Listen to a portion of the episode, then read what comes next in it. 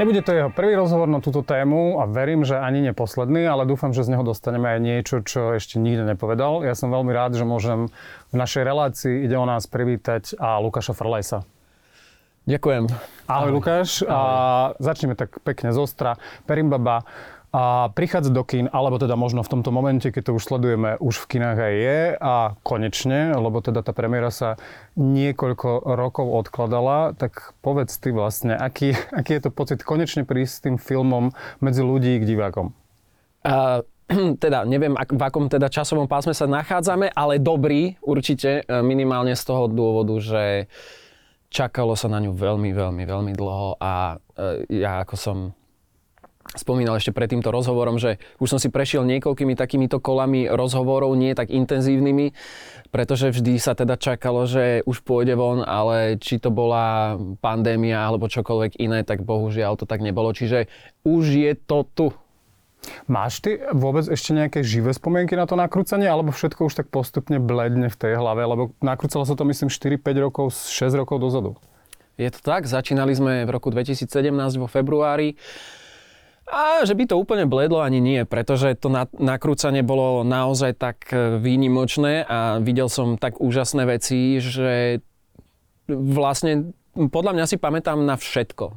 Naozaj na veľmi veľa prostredí, v ktorých sme nakrúcali, všetko, čo sa dialo, čiže je to zatiaľ v poriadku. Keď hovoríš o tých prostrediach, ja mám pocit, že Jakubisko a teda vlastne Jakubisková estetika, aj tá filmová, tá filmarčina je postavená na tom, aby tie prostredie boli naozaj krásne, niekedy priam snové, niekedy veľmi prírodné, naturálne, malebné. A čo tebe zostalo naozaj v tej pamäti, keď, si, keď sa vrátiš spätne? Možno uh, objavil si ty niečo na tom Slovensku úplne nové, čo si dovtedy nepoznal?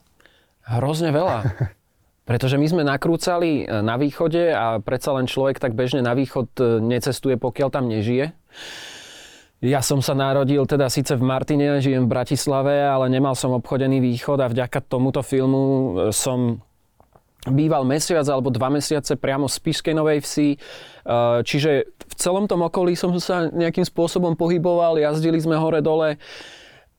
Videl som Markušovce, my sme nakrúcali v Markušovciach a bolo tam odkalisko, kde sme točili podstatnú časť filmu a to bolo úžasné. Ja som v živote niečo také krásne nevidel a, na, a keď sa človek na to pozrie, veď to je v podstate len skládka nejakého ťažobného odpadu, ale to vytvorilo takú scenériu a také prostredie, že, že to bolo neskutočné. Ja si presne pamätám veľmi živo taký moment, točili sme jednu scénu, kedy ako keby kráčam so zavrenými očami, kráčam, kráčam, kráčam a mal som ich v jednom momente len otvoriť a ja keď som ich otvoril, človek tak dlho kráča so zatvorenými očami a zrazu pred sebou vidí tú krásu, ktorá tam fakt bola, tak to bolo magické. A vtedy som si povedal, alebo som sa tak samého seba spýtal, že toto je realita, naozaj, že, že ja, ja som naozaj v rozprávke. Čiže tých prostredí my máme na Slovensku neúrekom a točili sme aj v jaskyniach, na horách, na kopcoch, všade, všade, všade. A kto vlastne vyhľadával tieto prostredie? Predpokladám, ono sa hovorí, že pri, v prípade uh, filmu pána Jakubiska to bol prevažne on, kto vlastne našiel takéto neopozerané, neobkúkané krásy. Bolo to tak aj v prípade Perimbaby a dvoch svetov? Pri tomto procese aj hľadania uh, som úplne nebol, ale myslím si, že to funguje, alebo bolo to tak, že zrejme tam určite bol možno aj nejaký teda lokačný, produkčný, ako býva, ale väčšinou teda áno, e, Juraj určite chodil aj s kameramanom hľadať niektoré tieto rôzne lokácie, čiže no, musel to byť on, lebo veď to naozaj všetko vyzerá ako obraz. Ty si dostal v Perimbabe vlastne hlavnú úlohu a je to syn hrdinov z tej pôvodnej Perimbaby mm. 1985 roku, keď bola nakrútená vlastne rozprávka, ktorá sa vracia na obrazovky takmer každý rok, niekedy dokonca aj dvakrát.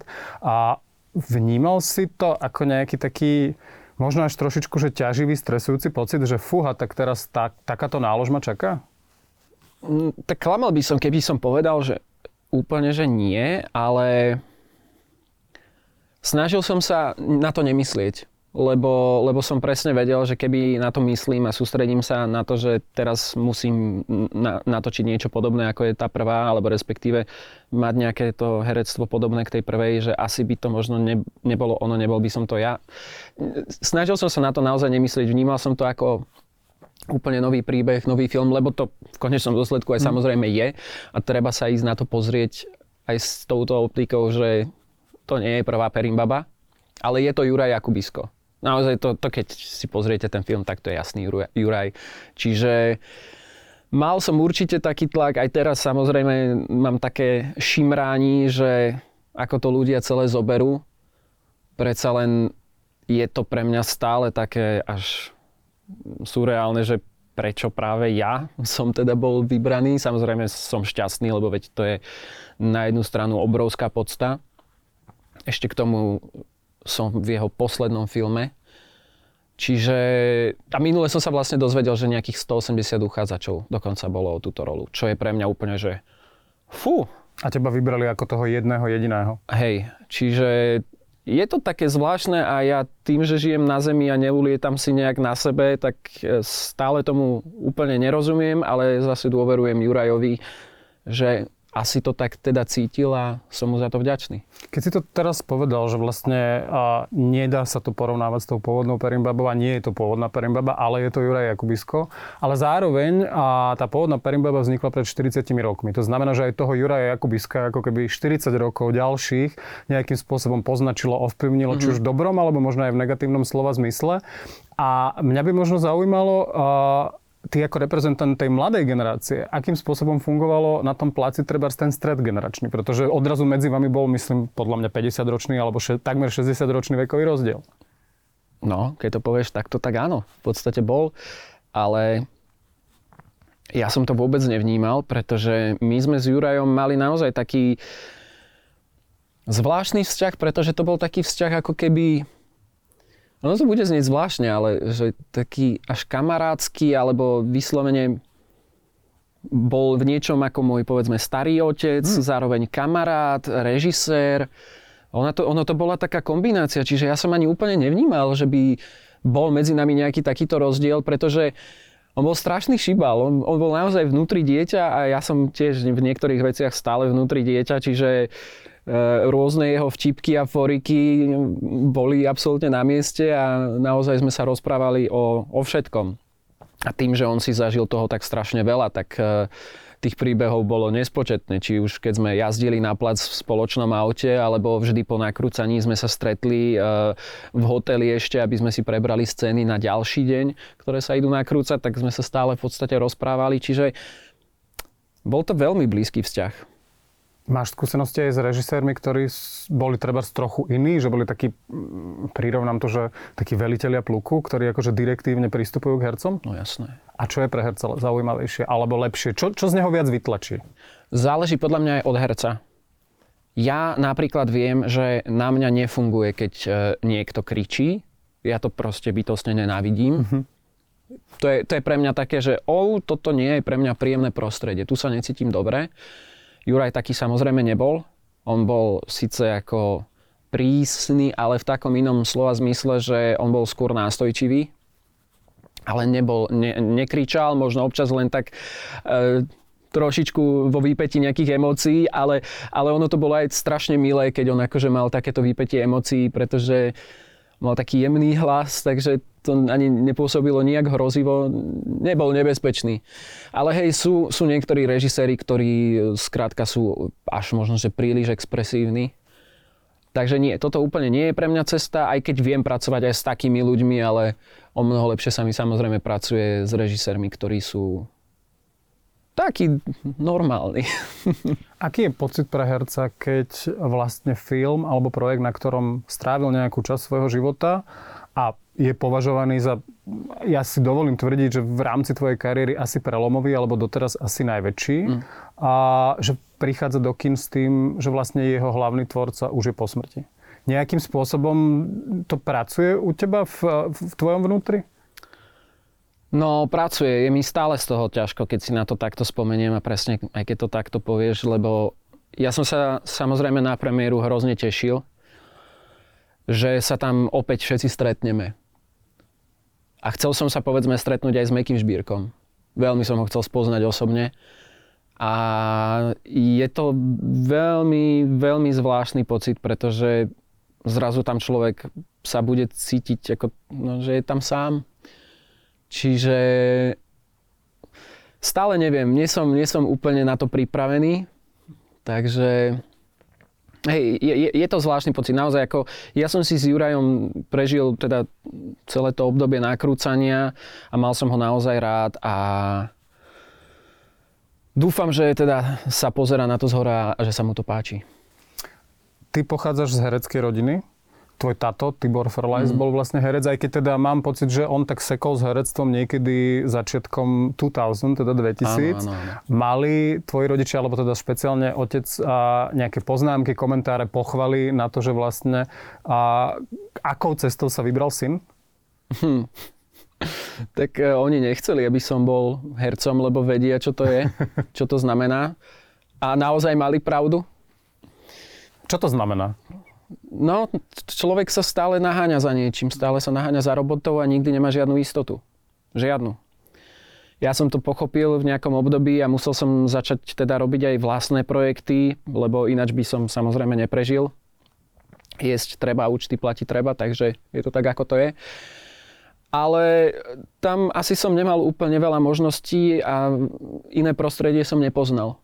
Lebo ja som strávil v podstate aj s mojou maminou, aj s tatinom, lebo moja mamina robila asistentku režie, povedzme v dubbingu, po prípade e, robila tieto administratívne veci v divadle. Čiže ja som s nimi strávil svoje detstvo v ich robote väčšinou.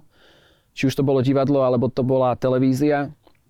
A skrátka som nasával stále to prostredie, stále som bol v tom, stále som bol v komunikácii s rôznymi hercami, s veľkými menami a videl som nespočetné množstvo divadelných hier a jednoducho to sa na človeka nalepí a ešte som nebol ani prototyp dobrého študenta a nejak ma úplne nebavila matematika, chémia a tak ďalej, čiže keď som sa dozvedel, že na konzervatóriu tieto predmety nie sú, tak našťastie sa mi podarilo sa tam dostať, aj keď to nebolo úplne isté, pretože som robil povedzme príjmačky na štátne a na cirkevné, lebo však poistka. A zrovna na cirkevné ma nezobrali, kam som nechcel ísť, Takže na to štátne boli príjmačky neskôr, tam ma našťastie zobrali s nejakým zázrakom. Tak som nejak už skončil takto, no. A ty si dostal svoju prvú rolu alebo svoju prvú prácu ešte predtým, než si sa dostal na konzervatórium, alebo to prišlo vlastne až potom? Predtým, lebo, lebo ja som daboval asi od svojich 4 rokov ak to teda, no áno, však bola to práca, jasné, že hej. No jasné, samozrejme. Síce, Dubbing je síce, podľa mňa veľmi dôležitá zložka, ako keby je, práce. Je, ale, ale akože je to trošku nespravodlivé, lebo neviem, či je to ešte stále teraz, ale minimálne vtedy, keď som bol dieťa, to tak bolo, že deti dostávali polovičný plat. Za rovnakú robotu ako majú dospelí. No a ty už nedabuješ? Nevieš sa spýtať, že koľko dostávajú deti teraz? Viem, ale nikdy ma to nenapadne. Dabujem, áno, ešte stále. Ja už môžem ísť do dubbingového dôchodku lebo veď koľko je to rokov. No, v podstate veľa, 29 rokov možno dabujem, alebo tak. Kto v tebe objavil ten dubbingový talent? Bola to mama, alebo boli to možno nejakí herci, ktorí tam boli, alebo nejaký dubbingový režisér? To ono, ono keď, je, keď je dieťa, lebo detí je vždycky málo, tak ono to začína tak, že, že počuj, máme tu nejaké dieťa, ktoré zakričí mama, alebo niečo podobné tak vždy len vezmu nejaké dieťa, ktoré majú po ruke, e, zdvihnú ho k mikrofónu a že teraz zakríž mama. Mama! Dobre, máme to, ďakujem. Hej, čiže toto boli asi cca moje začiatky, ale potom ja som sa do toho nejak nehrabal, ale skôr tým, že som tam stále sedel, tak režisér za mnou, a že Lukáš, no, poď nám to spraviť, prosím ťa, potrebujeme, vieš, takže ma nejak tak uprosil, čiže skôr to bol niekto, niektorý z režisérov a no, tak sa to začalo a potom keď je človek malý, tak dabuje, že hrozne veľa mňa potom rodičia z jedného štúdia do druhého brávali, lebo detí je málo. A keď začneš dabovať ako dieťa a potom dospeješ a špeciálne u chalanov samozrejme dochádza zmene hlasu, mm-hmm. dochádza k mutácii. A ako sa to prejavilo v tvojom prípade? Lebo ty teda dabuješ stále, takže sa to asi, asi teda tá robota zostala, len sa zmenili predpokladám tie úlohy a, a role, ktoré vlastne nahováraš v tejto No jasné, tam, tam už je toho podstatne menej to už ako mm, potom tak aj viac menej zostane. Naozaj to dieťa si to odbije, že strašným spôsobom. denne som mal niekedy 2-3 da- akože 2-3 dubbingy. Hej, teraz mám jeden za možno týždeň, za dva týždne, ale je to aj o tom, že ako človek môže, že keď človek je často k dispozícii, tak ho samozrejme volávajú častejšie, no ale no, chápeň. Nie, nie je to vôbec lukratívna robota, tá, tie platy sa tam nezmenili behom 20 rokov, že nejakým smerom napríklad. Mm-hmm. To len aby si niekto nemyslel, že sa tam zarábajú milióny. Nie, nezarábajú. Ale myslím si, že na Slovensku máme skupinu hercov, ktorých by sme mohli nazvať, že dubbingoví herci. Že naozaj sa viac realizujú v dubbingu a nevytvorí potom v tebe či už si teda vyškolený herec, alebo si herec amatér a to, že si v tom dubbingovom štúdiu trošku taký pocit, že tam sa vieš za ten mikrofón skryť a potom keď sa naozaj dostaneš na pódium alebo pred kameru, či už v televízii alebo vo filme, že príde odrazu enormný stres alebo strach a že tú robotu nerobíš úplne naplno? Mhm. Podľa mňa to tak je. Podľa mňa to tak je. Ako áno, naozaj sú teda takí tí dubbingoví herci, ktorí idú z jedného dubbingu do druhého, ale to je absolútne v poriadku, lebo veď sú dobrí ale sú dobrí aj podľa mňa mimo dubbingu. Ale je to iné, no lebo všetko je to tréning. Ja sám na sebe viem, že keď dlhšiu dobu netočím a mám sa zrazu naučiť nejaké texty, tak mi to ide horšie, ako keby som točil dennodenne niečo. Čiže všetko je to o tréningu. Či už divadlo, či televízia, alebo to je zase iné herectvo do televízie ako, ako v divadle a, a podobne. A čo v tomto celom, akú pozíciu v tomto celom zohráva YouTube? Lebo ty si teda bol pomerne aktívny na YouTube. Teraz som si pozeral tesne pred týmto rozhovorom. Videl som, že posledné pridané video 3 mesiace dozadu, takže asi až taký aktívny už teraz momentálne nie si. A prečo práve YouTuberčina, prečo práve nakrúcanie takých tých vtipných videí? No, malo to taký praktický dôvod, lebo v podstate ja, ja som sa od 19 živil sám, ja som akože v 19 sa odsťahoval a tým pádom som buď teda točil nejaké seriály, chodil do dubbingu, robil čokoľvek. Ale nejakým spôsobom som vnímal, že ten internet nejak funguje. A náhoda prišla, stretol som sa s Maťom Zrebným niekde na, na jednom byte a ono to prišlo hrozne prirodzene, lebo zrazu, že mňa, ja som vedel, že mňa baví nakrúcanie, lebo to ma baví najviac. Proste natáčanie. A začali sme točiť. Proste blbosti, len tak niečo, hocičo. Potom som sa tak spýtal, že počúvaj, nejdeme to robiť akože navážno, že fakt, že písať si scenáre, možno, že to posúvať niekam ďalej, lebo však človek chce sa vždy nejakým spôsobom posúvať a skúšať si nové veci. Čiže aj toto bola akože tá nejaká motivácia a zrazu to vystrelilo, lebo ten internet vtedy tak skvele fungoval, že nejak nám to asi aj išlo. A robili sme to v podstate 7 rokov. Síce ma to herecky uzavrelo, malo to ten opačný efekt, ktorý som chcel, lebo ja som chcel byť viac menej na očiach, že teda budem si robiť reklamu cez videá. No, malo to opačný efekt. Že ťa to zaškatulkovalo mm-hmm. ako keby v tej úlohe toho komického youtubera hej. na internete. Hej, hej, hej. Ale ja sa zmilujem humor, akože ja sa vôbec tomu nebránim, že by som sa možno že k tomu aj vrátil, ale ma to mrzelo samozrejme, lebo som sa presne dozvedel, že jo, vieš čo, ale oni ťa tam nechcú, alebo Veď oni vždycky povedia, že ty si na YouTube. Čiže to bolo také, že no hej, ale ja tam stále robím herecké veci svojím spôsobom. Sice humor, ale No takže, takže to bolo také trošku zvláštne, ale zase splnilo to svoj účel. Naučil ma to hrozne, hrozne veľa. A je tá odmoka, ktorá vlastne nastala prirodzeným vyústením tohto celého? Že je to, nie je to vyhorenie, je to v zásade to, že si povedal, že sa chceš realizovať asi viac ako herec? Kombinácia. Okay. Bolo to aj vyhorenie, aj, aj to, že sa chcem viac venovať teraz herectvu. Ak teda bude možnosť, ak to nepôjde, no tak znova si nájdem niečo. Akože ja, ja nad týmto nejak príliš nerozmýšľam. Ja keď vidím, že nič sa niekde nedie, tak si spravím vlastné niečo. Lebo iné sa nedá. Samozrejme, tie videá boli ladené humorne, boli, ako keby boli to také krátke skeče, mm. ktoré mali zabávať to publikum, ale v dnešnej dobe či už sú to youtuberi, alebo sú to influenceri, a, tak ako keby sa na nich presunula dosť veľká časť zodpovednosti, tej spoločenskej, lebo istým ano. spôsobom ovplyvňujú mladú generáciu, tú najmladšiu generáciu. Ty si niekedy cítil trošku možno strach, alebo, alebo možno aj takú tú ťažobu, že OK, je ten tlak na mne, že musím dávať pozor na to, čo pustím von, lebo to môže ovplyvniť tisíce ľudí a tisíce detí? Áno, uh, určite sme si dávali pozor, my napríklad vo videách sme vôbec nenadávali, aspoň jedna z takých vecí, ktoré sme teda nerobili, alebo respektíve sme si vyrobili vlastnú nadávku. Jasné, že niekedy sme tam niečo pustili, ale, ale aj keď bola nejaká vážnejšia spoločenská téma, tak sme sa ju snažili tak trošičku do, toho, do tých videí zakomponovať, či už išlo o, povedzme, očkovanie, o nejaký extrémizmus, o násilie na ženách a bla bla. Ja už si na všetky tieto veci nespomeniem, ono to tam je, ak to si to pozorne pozrie, tak to tam uvidí. Čiže, čiže, my, čiže my sme sa vždycky naozaj snažili akože zakomponovať aj tieto veci do toho, alebo robenie si srandy z politiky. Boli tam tieto veci a No, my sme to ale netočili primárne pre deti. Ako tá zodpovednosť by samozrejme asi mala byť na rodičoch, že čo, čo to dovolia rodičom pozerať a stalo sa mi niekoľkokrát. Niekoľkokrát. Veď jasné, že ma zastavovali deti na ulici a chceli fotku, no tak s tým už nespravím nič. Aj, aj rodičia mi povedali, joj, veď e, moja dcera vás pozerá, že koľko má rokov? Ja neviem, 6-7, hej, že fúha. A tak zase je to, je to vtipné, lebo veď tým, že sme to robili 7 rokov, tak tí ľudia sú už teraz aj dospelí častokrát.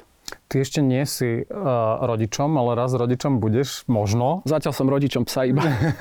Takže a aký spôsob možno ty zvolíš uh, vo vzťahu tvojich potomkov k moderným technológiám?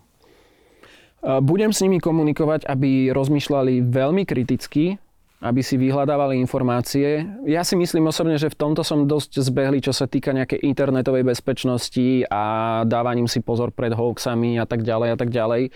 Čiže určite ich budem s nimi veľmi komunikovať túto tému a jedným očkom aj kontrolovať, že čo nasávajú. Presuniem sa k poslednej časti nášho rozhovoru a opäť sa vrátim k tej Perimbabe. Ak máme teda nalákať divákov do kina, aby si prišli pozrieť posledný film Juraja Jakubiska, tak sa ťa opýtam, Lukáš, prečo by si mali prísť pozrieť Perimbabu a dva svety? Lebo je to predsa len teda rozlúčka s pánom Jakubiskom. Je to niečo, čo všetci dobre poznáme, teda je to taký ten, takéto univerzum Perimbaby. A je to vizuálne veľmi pekné a bola by škoda si to pozrieť doma v televízore, je to lepšie v kine samozrejme, pretože zvuk aj obraz vás to pohltí, tie, tie prostredia. Ja každého, čo som počul, čo mal teda s tým filmom niečo spoločné, či už to striha, alebo tak povedal, že, takže, že je to vizuálne krásne. Takže to sa teda oplatí vidieť na platne. Ďakujem veľmi pekne Lukášovi Frlajsovi. Ďakujem. A vám, a milí diváci, ďakujem za pozornosť pri ďalšej epizóde relácie Ide o nás a teším sa opäť znova niekedy na budúce.